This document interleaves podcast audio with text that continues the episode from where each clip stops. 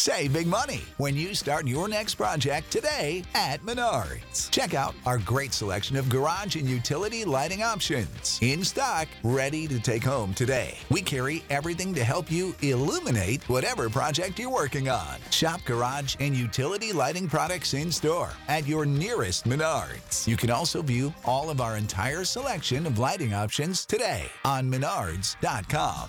Save big money at Menards. Coming up on 5 Minute News. Bomb kills hundreds at Gaza hospital. Hamas and Israel trade blame. Republicans reject insurrectionist Jim Jordan for House Speaker.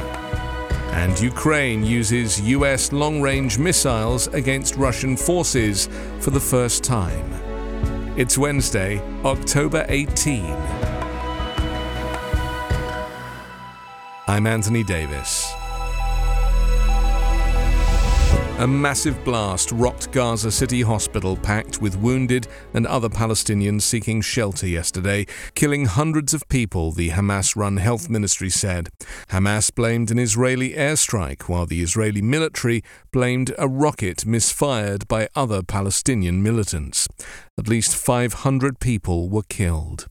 As rage spread through the region because of the hospital carnage, and with President Joe Biden heading to the Middle East in hopes of stopping the war from spreading, Jordan's foreign minister said his country cancelled a regional summit scheduled for today in Amman, where Biden was to meet with Jordan's King Abdullah, Palestinian President Mahmoud Abbas, and Egyptian President Abdel Fattah el Sisi. The war between Israel and Hamas was pushing the region to the brink, Foreign Minister Ayman Safadi told state run television. He said Jordan would host the summit only when everyone had agreed its purpose would be to stop the war, respect the humanity of the Palestinians, and deliver the aid they deserve. Biden will now only visit Israel, a White House official said. The explosion at the Al Ahli hospital left gruesome scenes. Video showed fire engulfing the building and the hospital grounds strewn with bodies, many of them young children. The grass around them was strewn with blankets, school backpacks, and other belongings. The bloodshed unfolded as the US tried to convince Israel to allow the delivery of supplies to desperate civilians, aid groups, and hospitals in the tiny Gaza Strip, which has been under a complete siege since Hamas's rampage in southern Israel last week. Hundreds of thousands of increasingly desperate people were searching for bread and water. Signaling more turmoil ahead, Republicans rejected Representative Jim Jordan for House Speaker on a first ballot yesterday as a surprising 20 holdouts denied the hard charging ally of Donald Trump the GOP majority needed to seize the gavel. Additional voting was postponed as the House hit a standstill, stuck while Jordan works to shore up support from Republican colleagues to replace the ousted Kevin McCarthy for the job. Reluctant Republicans are refusing to give Jordan their votes, viewing the Ohio congressman as too extreme for the powerful position of House Speaker, second in line to the presidency. Next votes are expected later today. We're going to keep working, Jordan said at the Capitol as evening fell.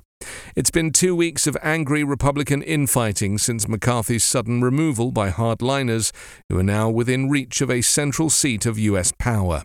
The vote for House Speaker, once a formality in Congress, has devolved into another bitter political showdown. Jordan said after the first vote that he was not surprised and expected to do better in the next round. But the afternoon dragged on with no further votes. We feel confident, he said, ducking into a leadership office. The tally, with 200 Republicans voting for Jordan and 212 for the Democratic leader Hakeem Jeffries of New York, left no candidate with a clear majority, as 20 Republicans voted for someone else. With Republicans in majority control, Jordan must pick up most of his GOP foes to win. The holdouts are a mix of pragmatists, ranging from seasoned legislators and committee chairs worried about governing, to newer lawmakers from districts where voters back home prefer President Joe Biden to disgraced former President Donald Trump. The United States has quietly delivered a small number of long range ballistic missiles that Ukraine said it urgently needed and that President Joe Biden promised last month. Ukrainian President Volodymyr Zelensky confirmed, saying they were used on the battlefield against Russia and executed very accurately. Today, I express special gratitude to the United States, Zelensky said in his evening address, adding that the missiles have proven themselves. The US has refused to discuss the delivery publicly, but officials familiar with the move also confirmed it earlier in the day. Fewer than a dozen of the missiles got into Ukraine within the last few days.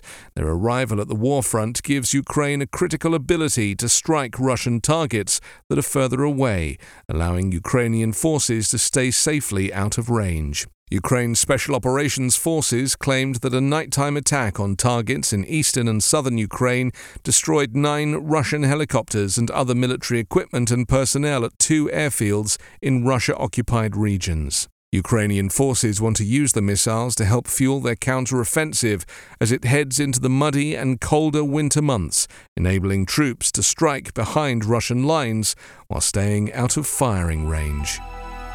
5 Minute News is an evergreen podcast covering politics, inequality, health, and climate, delivering independent, unbiased, and essential world news daily.